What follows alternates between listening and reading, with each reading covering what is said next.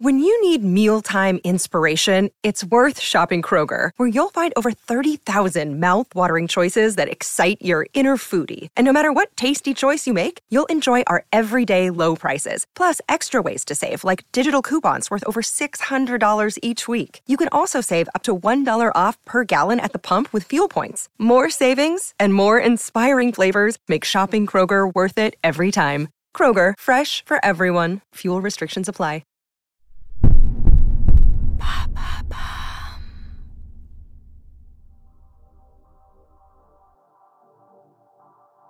Bonjour à tous, je suis Alice Haché. Je vous souhaite la bienvenue dans l'empreinte. Nous allons essayer de comprendre ensemble comment les marques d'aujourd'hui s'engagent tout non pour notre planète. Chaque semaine, je reçois donc des start des PDG de grands groupes ou encore des directeurs de la RSE qui m'expliquent comment leur entreprise s'engage pour porter une révolution de l'impact sur notre planète.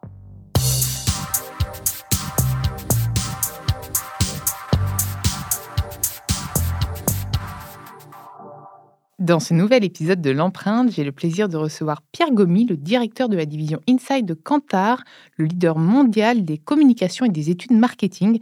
Et je crois qu'ils ont publié récemment des études qu'on va décortiquer ensemble. Je suis ravie de t'accueillir dans l'empreinte, Pierre bonjour et merci beaucoup de m'accueillir justement pour pouvoir euh, diffuser un certain nombre de résultats qui sortent du four, hein, puisque en fait, euh, le terrain a été réalisé en juin dernier, une étude qui a été réalisée dans, plus de 30 Juin là, 2022 hein. juin, 2022 et les résultats là, ont été édités euh, en août. Donc là, tu as la primeur de ces chiffres. Et je crois qu'en plus, on est tous les deux passionnés par les mêmes sujets qui sont la RSE. Tout à fait. Hein. et d'ailleurs, est-ce que, avant de commencer à décortiquer les études, est-ce que tu vois euh, de plus en plus d'engouement, entre guillemets, ou de demandes euh, vis-à-vis de chiffres autour de ces sujets-là de la responsabilité du coup sociétale ah, Complètement, en fait. Je pense que maintenant, euh, la majorité des grandes entreprises ont compris qu'elles n'avaient pas le choix de s'engager de manière honnête, sincère et transparente. et transparente sur ces sujets. On a pas mal parlé de greenwashing et c'était une réalité euh, ces dernières années. Maintenant, effectivement, il y a quand même pas mal d'entreprises qui ont pu être victimes euh, bah, bah, de, tout ce qui a pu être vérifié sur les réseaux sociaux qui montraient qu'elles n'étaient pas sincères et authentiques dans leur démarche. Et donc, je pense que maintenant, on a une vraie prise de conscience. Beaucoup d'entreprises ont travaillé sur leur raison d'être ou leur purpose, euh, essayent d'aligner leur organisation leurs innovations, leur communication, en, tout cas l'ensemble de leurs pratiques autour de ces raisons d'être. Et on a aussi une nouvelle génération de managers, que ce soit des directeurs généraux, des directeurs marketing, et de plus en plus, on a des fonctions spécifiques de directeurs de la RSE. Et donc, on a euh, effectivement, euh, en tout cas d'un point de vue grandes entreprises et organisations, un vrai alignement pour pouvoir développer l'économie d'une manière différente. Euh, et alors, du coup, il y a un, certain nombre d'éléments contraignants, euh, comme la loi, la COP21. Il y a un certain nombre d'entreprises qui n'ont pas le choix. Il faut de la contrainte. On est obligé, de toute façon. Sans contrainte et sans régulation, c'est impossible de, de, rendre le business plus vert et plus vertueux. Parce qu'en fait. Euh, tout à fait. Et c'est la même chose pour les thématiques comme sociales, pour la parité homme-femme. Il faut des quotas pour faire avancer les choses. Sinon, ça avancera trop lentement, voire ça n'avancera pas. Donc, la mm. contrainte est nécessaire, mais c'est encore mieux si ça se fait de manière euh, active euh, et, avec conviction. Et c'est ce que je peux noter, en tout cas de la, part des clients de Quentin, hein, qui sont des grosses entreprises, des grosses entreprises multinationales. D'ailleurs, là, je t'arrête là parce que ça m'intéresse. Est-ce que une entreprise peut utiliser une étude comme axe de communication où c'est compliqué? Parce qu'en fait, comme elle commande, il y a quand même une. Je suis une entreprise, je commande une étude, donc forcément entre guillemets, le consommateur a peur que cette étude, comme elle a été commandée par l'entreprise, si elle l'utilise comme communication, ce soit un peu, entre guillemets, du greenwashing, si tu vois ce que je veux dire. Tout à fait. Est-ce que ça, c'est le cas ou est-ce que toi, tu es là pour finalement réaliser surtout des études en interne qui permettent ensuite de piloter une, stratégie RSE, etc. Ou est-ce que tu es même là pour informer tes clients et leur expliquer un peu comment faire avec cette étude? Enfin, je sais pas trop. Je sais pas trop. Euh. Alors, il y a deux types d'études, effectivement. Il y a les études que commande euh, un certain nombre de marques euh, pour pouvoir euh, bah, comprendre où sont les besoins du marché, les contraintes, les motivations des consommateurs pour pouvoir adapter leur stratégie marketing en fonction. Donc, c'est des études, on va dire, privées. Effectivement, et communiquer sur une étude privée, elles, le font rarement, voire jamais. De toute façon, ça, elles n'ont pas d'intérêt. Et, ce serait contre-productif, effectivement, puisqu'en fait, elles seraient à la fois jugées parties. En revanche, des instituts comme Kantar hein, publient régulièrement des classements et on en, on en publie sur, bah, depuis des années sur la relation client, sur la valeur des marques, sur les communications les plus efficaces. Et depuis peu, bah, on commence à s'intéresser au sujet des marques les plus respectueuses en termes d'environnement et de société. Alors du coup, on est encore en recherche des bons critères pour le faire. C'est normal, il faut les ajuster. En plus, c'est évolutif. Et puis, par secteur, tu peux pas avoir les mêmes critères, puisque ça doit être sectoriel, j'imagine. Exactement. Donc, pour l'instant, effectivement, je préférerais ne pas te donner de nom de marque, parce que je pense que le, le, le, calcul et les critères pris en compte ne sont pas encore définitifs, puisqu'il y, y, a plusieurs aspects. Hein. Est-ce qu'on parle de responsabilité environnementale, sociétale, vis-à-vis des fournisseurs euh, Voilà. C'est très compliqué. C'est compliqué. Et donc, en fait, nous, on est en en phase, là, chez Kantar et au niveau international, de produire, et je pense que ce sera euh, disponible en 2023, en tout cas, je croise les doigts pour que ce soit, hyper d'avoir ce classement des marques euh, les plus responsables sur la base de l'ensemble euh, des critères. Là, pour l'instant, on publie les, les, les, le classement des marques qui ont le plus de valeur. C'est un classement très connu qui s'appelle le Kantar Brandy Top 100. Euh, et on le, on, le, on le, relaie aussi au niveau local. C'est Kantar Brandy Top 50 France qui sera édité l'année prochaine. Euh, mais en fait, j'espère qu'on pouvoir mais tu sais le compléter de, de, de, cette démarche. Mais, mais, je trouve que c'est une forme de nudge ce que vous faites parce que finalement, vous les incitez à être plus vertes aussi parce que ça reste de la com. Donc là, mes auditeurs hyper activistes vont me dire Ouais, mais c'est pour communiquer. Ouais, mais en fait, si ça permet à ce que des marques se réinventent pour pouvoir être dans un classement, mais go quoi. Moi, je trouve que c'est bien que des boîtes comme la vôtre, en fait, puissent faire ça parce que finalement, ça tire vers le positif. Exactement. On, met en avant euh, les marques vertueuses. Par exemple, on a alors pour juste un exemple d'une recherche, on a publié un classement des marques les plus éthiques. Et c'est quelque chose qu'on avait fait chez Kantar il y a 20 ans. Et on ne l'avait pas refait, en fait, depuis 2002. Euh, et on l'a refait. Et, les marques les plus éthiques des années 2002, bah, c'était grosso modo les marques du CAC 40.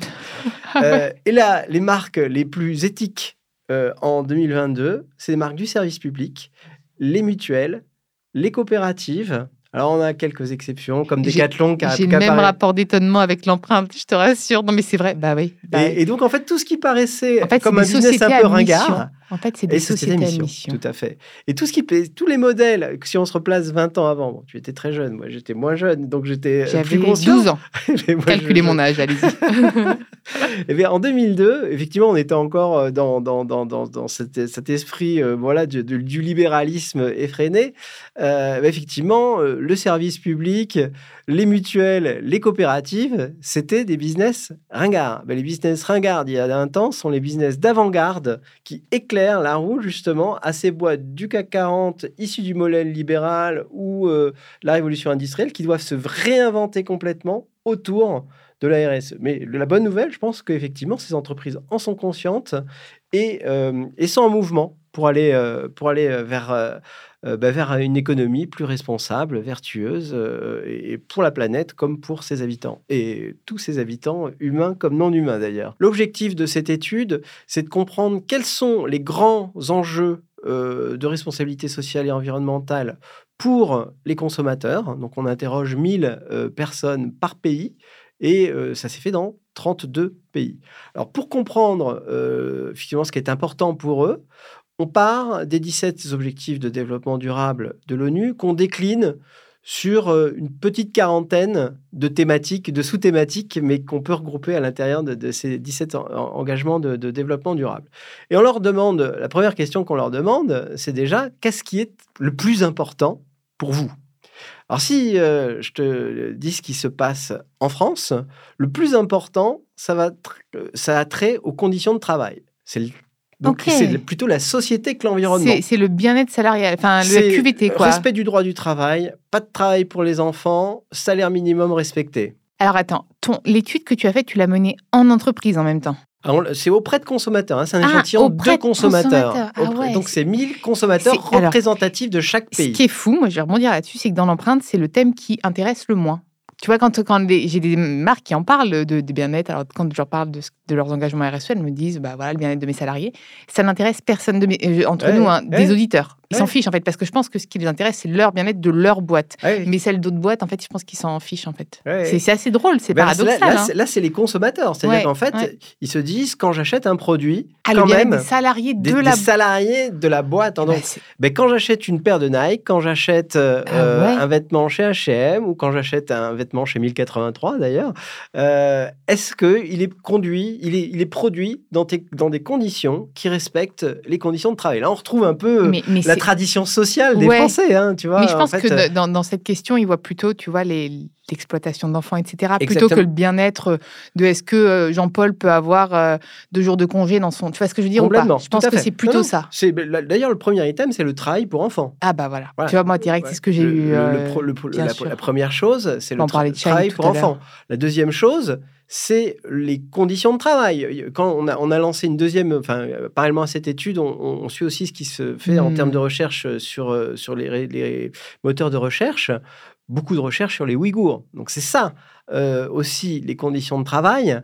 C'est pas de travail pour enfants, mais non plus pas d'exploitation type esclavagisme, prononçons et, le mot. Et, et je, je ne, je ne vais pas citer de marque et pas de rattachement à une marque qui justement est impactée, enfin euh, fait quelque chose comme ça. Tu sais, il y a des grands groupes Oui, qui oui. finalement, il y a des marques dans ces, dans ces grands groupes qui ne sont pas directement liées. Je, je- vraiment, encore une fois, je ne cite pas de nom à ce travail avec les Ouïghours, mais du coup, Ouais. elles sont quand même impactées parce qu'elles appartiennent aux grands groupes. Tout à fait. Et, et je pense qu'effectivement, on, on a cette tradition sociale en France, mais on a aussi, c'est qui le patron hein? Il a œuvré euh, pour comprendre qu'un prix décidait du mode de société dans lequel on souhaitait vivre. Il, il a, il a C'est- surtout sauvé des milliers de producteurs laitiers. en fait. Exactement, parce tout à que fait. c'est comme ça. Et, hein, et effectivement, si les consommateurs, si- s'il y a un, un accord entre consommateurs et producteurs sur un cahier des charges qui soit respectueux, on arrive à quelque chose d'un peu plus cher, puisque ce qui est généralement reproché, et ce qu'on voit aussi dans notre étude, hein, c'est que le principal frein pour ad- adopter des, des- des comportements vertueux, c'est le prix. Et d'autant plus dans un contexte inflationniste qui laisse une bonne part de la société euh, à côté. Donc là, il faudra, faudra réfléchir aussi sur les solutions. Comment est-ce qu'on embarque tout le monde, y compris euh, les plus défavorisés? Mais quand même, Surtout, donc, si on euh, revient à ces résultats, préoccupation sociale en avant en France, il y a cette tradition du social en France, on a vu, voilà, qui est plus développée que dans les pays anglo-saxons, hein, euh, mais aussi euh, bah, un certain nombre d'initiatives, comme celle de, de- de- de Nicolas Chaban, c'est qui le patron, qui ont ouvert les yeux.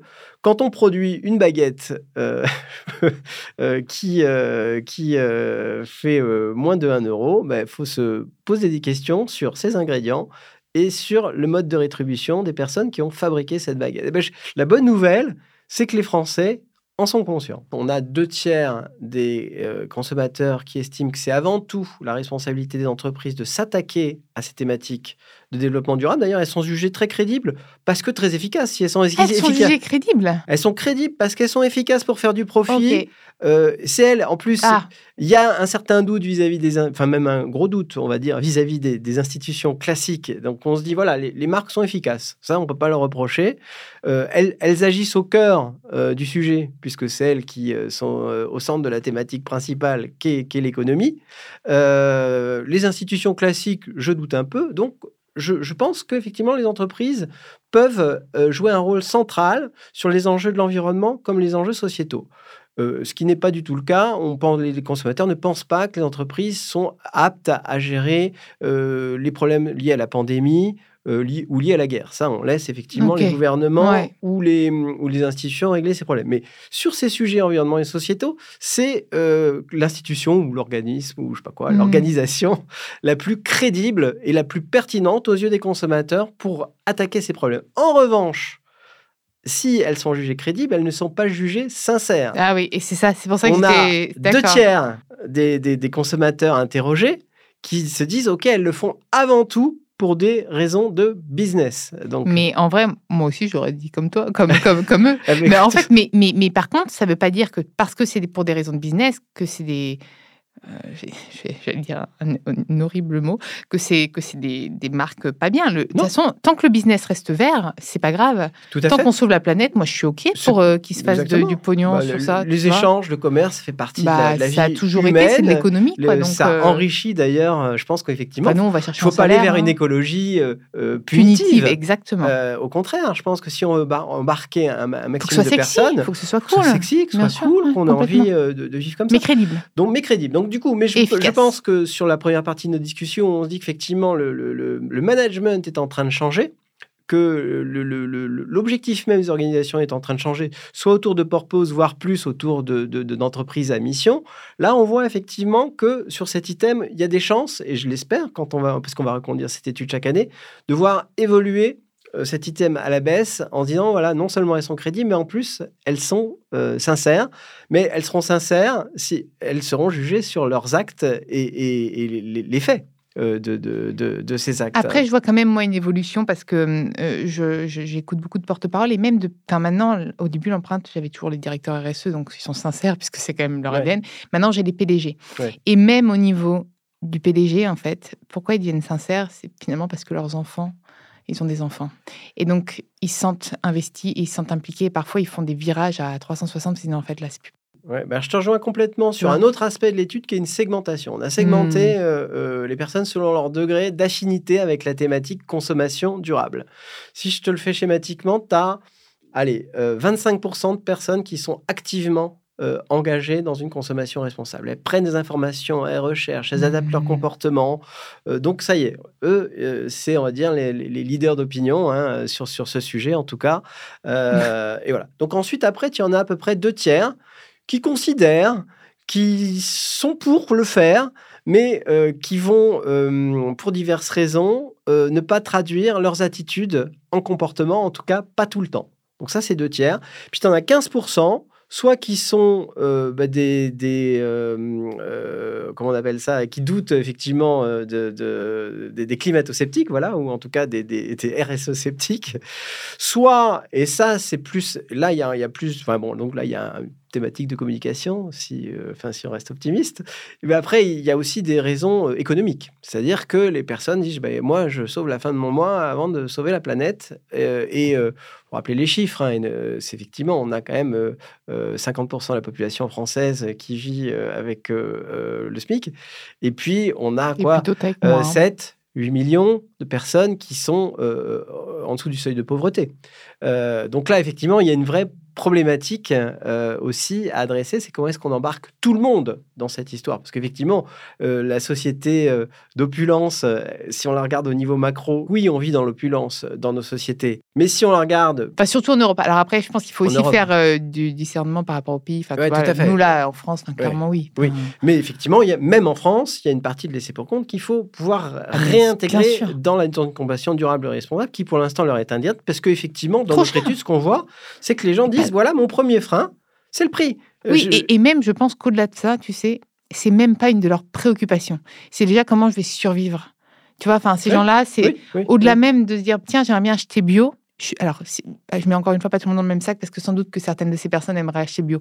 Mais il y en a d'autres, c'est tellement pas un sujet qui les intéresse que pour le moment, c'est déjà comment je vais, ouais, comment je vais survivre en fait, tout simplement ma santé, la santé de mes enfants, euh, mon loyer.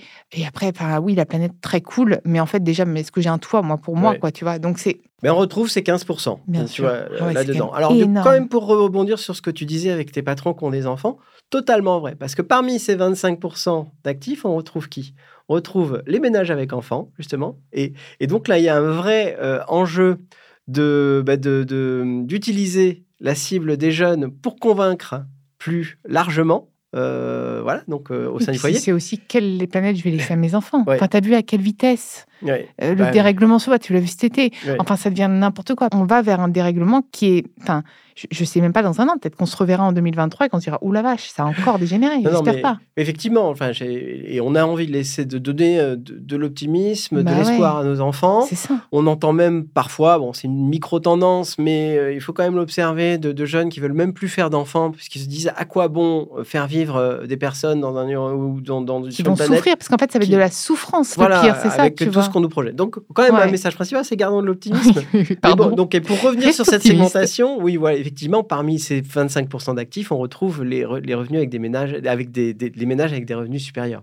Donc euh, avec enfants euh, ménages à revenus supérieurs et aussi alors les plus jeunes les, les, les fameuses euh, générations les millennials la génération Z etc qui sont eux plus sensibles du coup aux thématiques environnementales hein, c'est la génération Greta. Mais alors du coup effectivement qu'on va retrouver pas mal dans euh, ce qu'on appelle le value action gap c'est-à-dire euh, je fais beaucoup euh, enfin je pense euh, bien mais je ne transforme pas ça automatiquement en tout cas en axe. C'est-à-dire que je peux à la fois a con- beaucoup. consommer chez Vinted mais chez, euh, chez Shane ou, ou autre euh, marque de, de, de fast fashion. Il y en a beaucoup et peut-être parmi mes auditeurs et je leur je leur lance pas du tout euh, la pierre parce que voilà déjà c'est bien de penser comme ça plutôt que d'être climato-sceptique maintenant c'est vrai qu'on a besoin de passage à l'action quoi et Tout à fait. Et là, et c'est ce que montre euh, notre étude, les entreprises sont attendues aussi pour euh, aider à transformer. D'ailleurs, c'est une opportunité euh, à la fois d'aller vers un monde meilleur, mais c'est une opportunité de croissance pour les entreprises. Bien sûr. De toute façon, la législation, logiquement, devrait aller dans ce sens-là. Donc, à un moment, il va falloir anticiper aussi Oui, pour faire du business. hein. Alors, sur tous les items, hein, quand on prend le local, des, sûr. des, des packaging plus respectueux de l'environnement, Même plus de packaging si on des, peut. Produits qui n'ont pas été testés sur les animaux. Enfin bon, si on prend tous les, les items, à chaque fois, on a un écart assez important entre 20 et 30 points entre j'ai envie de le faire et je le fais. Alors du coup, c'est là où, euh, finalement, catégorie par catégorie, parce il y a les- le packaging, c'est valable pour les entreprises qui en font, et, la pollution de l'air, c'est plus valable, par exemple, pour les entreprises qui jouent sur le, transport. hein. Euh, donc là, il y a un- une vraie source d'aller vers une économie plus responsable, mais aussi de croissance de business, parce que si on arrive à montrer au consommateur qui peut aligner ses attitudes par rapport à ses comportements, eh bien, effectivement, euh, euh, la marque sera plus choisie que, les autres. Alors, comment elle peut le faire? Bon, bah, il y, a- la thématique du prix, déjà, euh, ou de l'explication du prix, d'ailleurs, qui, qui peut être mise en avant. Mais parmi les raisons qui sont citées aussi par les consommateurs, c'est quand je fais mes cours, j'ai pas le temps, j'y pense pas. Donc, c'est comment est-ce que je rappelle au moment de l'achat euh, Donc, c'est ce- presque au retailer de le mettre en avant en tête de gondole ou quelque chose comme ça. En fait, tout le monde a son rôle à jouer. tout surtout ça. Exactement, mais je Hmm. partage totalement ce point de vue que c'est dans la coopération et de tous les acteurs que ça se fait. Donc, euh, au moment de l'achat, j'y pense pas forcément parce que je n'ai pas le temps, il faut, faut que j'aille vite. Il y a aussi, et ça, ça, c'est extrêmement important et on le voit dans l'étude, c'est je ne le fais pas parce que les autres ne le font pas. Donc, effectivement, sur, ces, sur, sur l'ensemble de, de, de- de ces thématiques, donc beaucoup de pédagogie et beaucoup de, de, de, en fait, euh, d'aide à ce que ces, ces comportements euh, se mettent en place et que ça devienne des routines, des habitudes. Oui, et pas que la marque dise bah moi je fais mon je fais mon job, maintenant au consommateur d'aller acheter mon produit. Non, en fait, c'est exactement ça. Il y a tout un En fait, maintenant la marque doit repenser tout l'écosystème. Donc déjà en amont, toute la chaîne d'approvisionnement, etc. Mais jusqu'à la consommation finale du produit, à l'éducation du client dans la réutilisation, le réemploi de son produit, etc. En fait, la marque doit complètement se réinventer. Exactement. Effectivement, ça- quand on parle de RSE chez les marques, c'est une, Tout le cycle. c'est complètement euh, une nouvelle matrice, enfin en tout cas un, ouais, un nouveau euh, euh, ouais, business model qui- qu'il faut mettre en place et qui, euh, qui partent aussi des- des- des- des difficultés pour le consommateur, parce qu'on l'a, enfin si on résume un peu, hein, on a des consommateurs qui sont convaincus qu'il faut y aller, mais euh, qui n'y vont pas forcément. Euh, soit parce que euh, voilà ils se sentent seuls, euh, pas accompagnés, qui se disent à quoi bon parce que voilà, ou soit parce qu'il y a une, thématique économique donc de prix et qui, qui va être renforcée avec l'inflation. Et c'est là ça c'est un petit peu Là, là, j'ai j'ai aussi quelque chose qui me vient en tête. Enfin, c'est du côté spontané, mais tu n'as pas l'impression aussi qu'il y a une espèce d'affect à certaines marques en fait que tu as eu, depuis que tu es petit et qui continuent à être bah, comme ça consommées. Et peut-être qu'avec les nouvelles générations, ça va un peu se perdre, alors que c'est pas les marques les plus vertueuses. Il de nouveaux acteurs plus vertueux. Il y en a quand même qui arrivent à se réinventer, mais que peut-être finalement, bah, la, la population des, euh, 30, glo- des 30 glorieuses vieillissant et euh, bon, bah, qui va bientôt finir par s'éteindre. Je dis pas que c'est eux qui polluent le plus, mais ils ont quand même forcément des petites Madeleines de Proust qui sont. Et peut-être qu'avec la nouvelle consommation, si on arrive à, je suis optimiste, à mettre euh, des, à installer des marques plus vertueuses, plus sexy, plus sympas, etc., mais qui, ouais, qui, qui du coup sont moins euh, impactantes pour l'environnement, bah, du coup, ça va tirer aussi de business comme T'as ça. raison, mais écoute, c'est- vraiment euh, la thématique euh, euh, auquel les- nos clients sont confrontés. Donc, Bah euh, ouais. nos clients historiques, ce sont ces marques Qui doivent se réinventer. qui doivent se réinventer. Et elles savent, parce qu'elles ont vu la révolution digitale se produire et elles ont vu que des marques disparaissaient. Comment est-ce qu'on on avance plus vite? Mm. et, et comment est-ce qu'on avance plus vite? Bah, Effectivement, là, on revient aussi sur une autre thématique qu'on- a observée, c'est la thématique bah, de, de- de- de- de- du, du- du- du capitalisme financier qui regarde court terme. C'est-à-dire qu'à la fois, toutes ces boîtes, je les vois, hein, enfin, on les voit tous. euh, Hmm. euh, entreprises de conseil, euh, être vraiment euh, très engagé dans ces voies-là, mais quand même être à, à la recherche de, de, bah, de, de l'EBITDA hein, à la fin de l'année. Euh, quel est le profit que je délivre à mes actionnaires euh, chaque année Et donc, c'est là ce paradoxe qu'il y a à résoudre. Alors, la bonne nouvelle, c'est qu'on a même des, des entreprises comme BlackRock euh, qui, euh, effectivement, favorisent les, les, les- les investissements durables et responsables.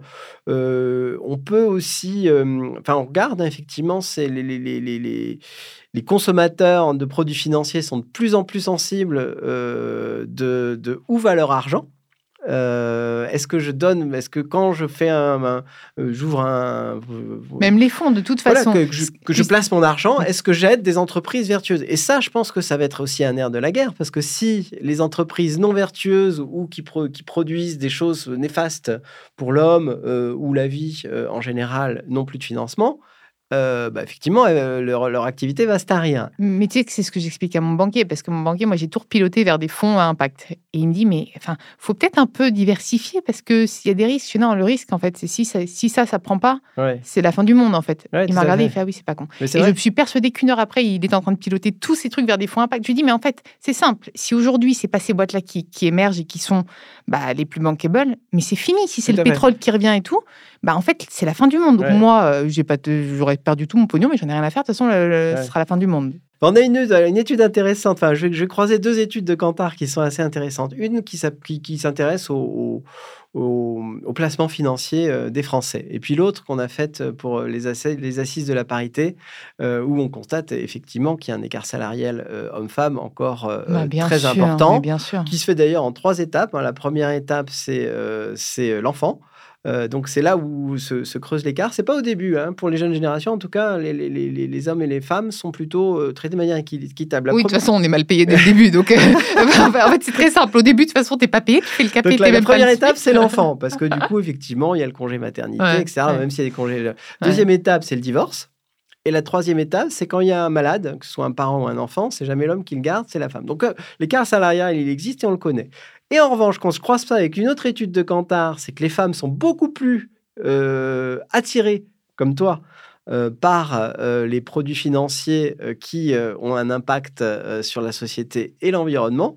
Mais si on résolvait cet écart salarial homme-femme, on accélérerait le- les placements financiers durables et responsables et donc on accélérerait la, la- la marche des entreprises vers quelque chose de plus vertueux. Bien sûr. Alors, je pense qu'on va être pris par le temps. Est-ce que tu aurais un dernier chiffre, toi, qui t'a marqué, à me partager, à nous partager? Sinon, on aurait pu encore parler des heures, mais je pense que là, Tout à fait, oui. Euh, écoute, moi, le, chiffre qui, me marque plus, si on résumait, hein, c'est qu'on a plus de 80% des consommateurs qui disent « je veux vivre euh, selon un mode de vie plus vertueux ». mais déjà, tu as résumé, je veux vivre. Je pense que déjà, ils peuvent s'arrêter là parce que c'est lié. Je veux. Donc, on a une majorité. Ouais. Il n'y a, pas de question Ouais, là-dessus. ouais. Seuls 10% ont aligné leur consommation sur Oh cet là objectif. là là là. Et donc, toute la problématique.